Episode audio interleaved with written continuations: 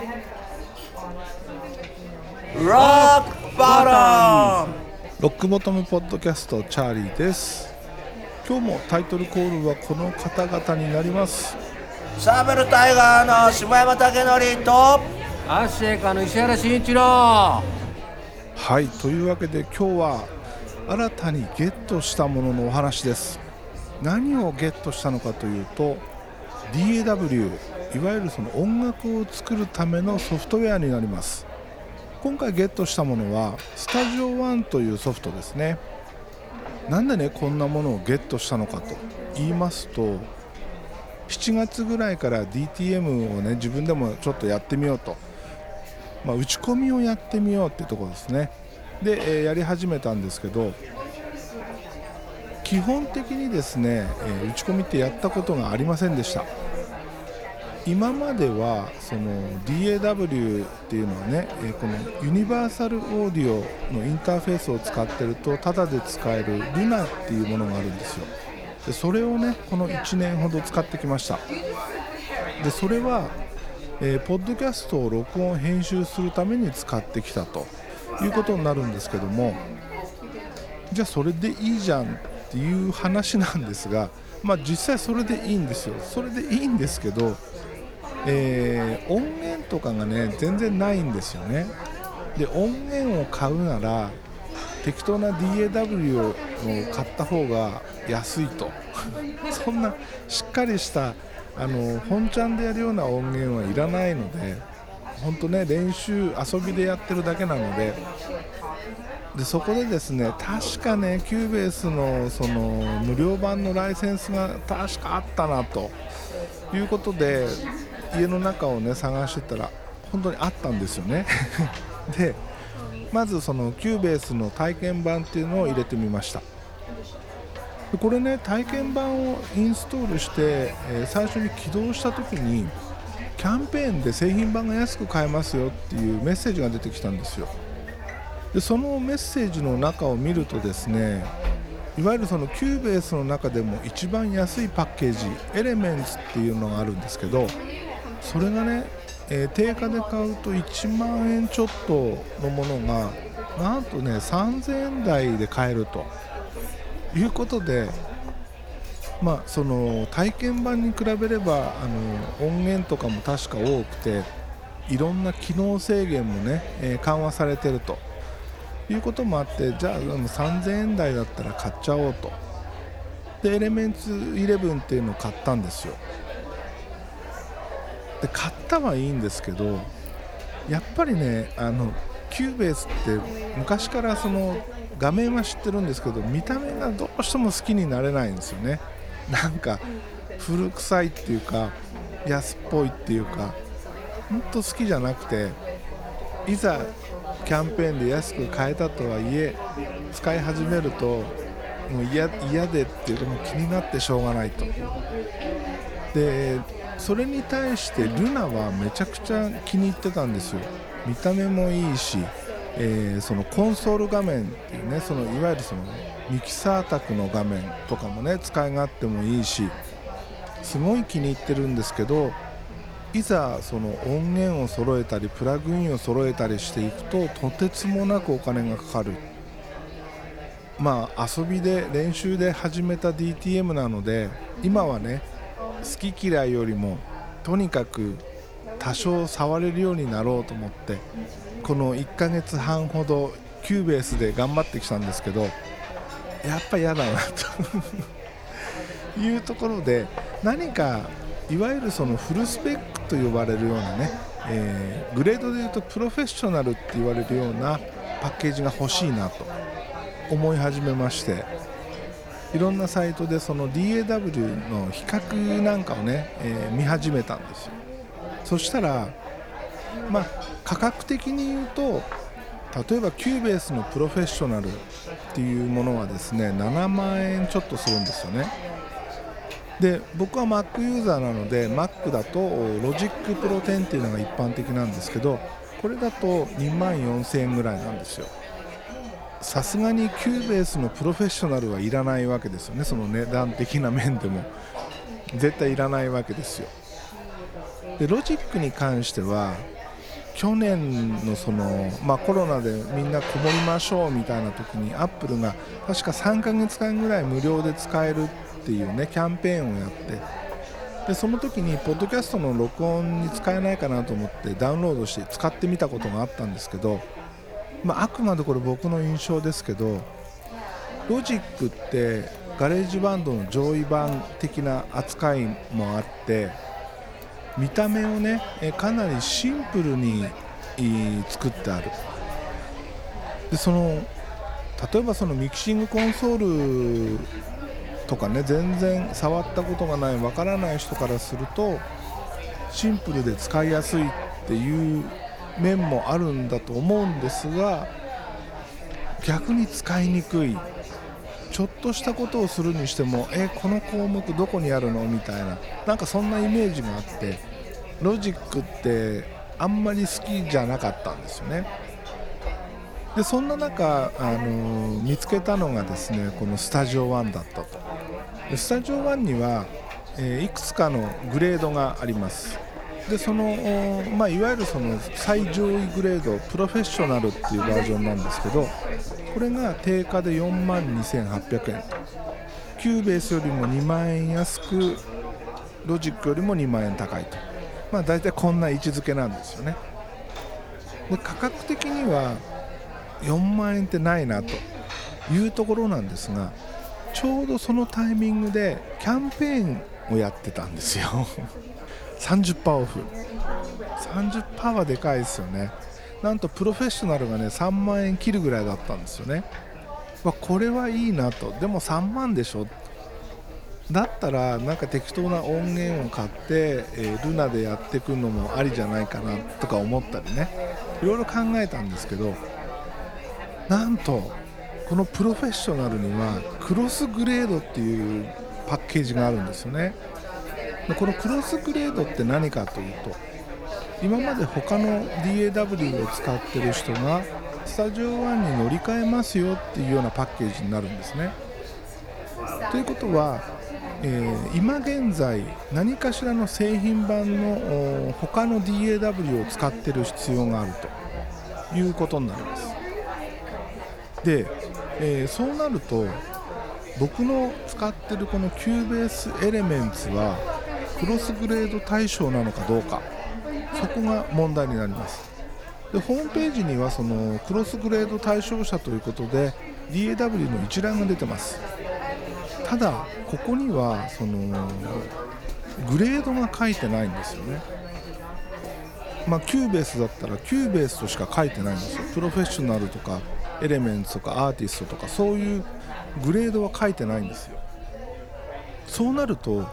いざこのクロスグレード版を買ってもですねクロスグレードの登録をした時にこのパッケージだと対象じゃないですよって蹴られる可能性が出てくるじゃないですか。そこで一応メーカーの方に問い合わせました。今 Cubase Elements を使ってるんですけどクロスグレードの対象になりますかと。そしたらね、えー、そこで返事が返ってきて、えー、もちろん対象ですと。ぜひ検討してくださいと。いうことだったので思い切って乗り換えたということになります。で、肝心のこのクロスグレード版の価格なんですけどもなんと、え、定価3万2000円。これが30%オフ。ということで2万2800円だったかな。ロジックよりも安く買いました。これはねやばいでしょ。本当やばい。最安値、え、プロフェッショナル版って感じですね。でこのスタジオはなぜこれを選んだかっていうところなんですけど理由はいくつかあります。まず1つ、え、比較的新しいソフトだっていうことですね。これどういう利点があるのかっていうことなんですけど例えば Cubase にしろ Pro Tools にしろ昔からあるアプリっていうのはアップデートを繰り返して今に至ると。いうことで古いもう使われてないコードとかも含まれてたりっていうことになるわけですよね、えー、全部を新しくするっていうことはしないからその部分部分アップデートでどんどん付け足してってる。ゆえに、まあ、複雑になってるというかそういう構成になってます。でその弊害としてどういうことがあるかというと例えばアプリの起動時間が、ね、多少かかったりそれから CPU 負荷が高かったり、えー、最悪の場合は安定性が悪かったりっていうね、えー、そういうことがありえます。なんですがスタジオ1は比較的新しいアプリでしかもゼロから作ってるって言われてるんですよね。なので、えー、比較的その比較的というか多分この手のものの中では最新の技術で作られてると。でしかもこのスタジオ1を作ったチームっていうのはもともと Cubase の開発陣だったと言われております。なので DAW のそのなんていうのかなツボはちゃんと押さえてあると。いうところですね。そして、え新しいゆえに音もいいって言われてるんですよ。DAW による音の違いっていうのは、まあ、ある意味都市伝説的なところがあったり、えー、眉唾物だったりって思う方も多いと思いますがこれね昨日、えー、インストールしてで、まあ、使い方をちょこちょこいじりながらですね Spotify の方でやってる「ミュージックプラストークっていうポッドキャストそれのね録音をしてみたんですよ。そしたらあのユニバーサルオーディオルナで撮った時の音と違うんですよね。本当に。ルナに関してはもう1年以上使い続けてきてるのでこのポッドキャストの録音編集でも本当にルナでしかやってないので1年以上ルナを使い続けてきた中で初めて違う DAW で録音編集をしてみた結果本当に違うなっていうのを体感できたんですよね。でその違いなんですけどどういう違いがあるのか。ここね多分大きいし一番気になるところだと思います。もうちょっと極端な言い方しますけど本当に極端に言うとルナはアナログ寄り。スタジオ1はもっとエッジの効いた今っぽい音。って感じですね。でこのアナログ寄りっていう言い方もですねもうちょっと具体的に言うとアナログ機材を使ったアナログレコーディングの音にちょっと近いかなという感じです。いわゆるそのレコードとかカセットテープとかそういう意味でのアナログではなくてちゃんとした、えー、レコーディング機材の中でもアナログ機材を使ったレコーディングの音に近い感じ。雰囲気としてね。で、えー、一方のスタジオ1はもっとデジタルデジタルしてるんですけどその分プラグインをかけた時の変化がつかみやすかったり加工がしやすかったりっていう利点があります、まあ、これどっちが好みかっていう問題になっちゃうんですけど僕個人としては音の傾向という意味では LUNA の方が好みです。なんだけどスタジオ1全然悪くない。あの Cubase よりも個人的には好きです。はい。こんなにねパッと聞いて音が違うっていうのをね体感できるほど違いが出ると思ってなかったのでめちゃくちゃびっくりしました。ちなみにそのモニタリング環境としてはヘッドホンソニーの MDR-CD900ST とモニタリングスピーカージェネレック8320で両方で聴き比べてやっぱり違うなっていうところですね。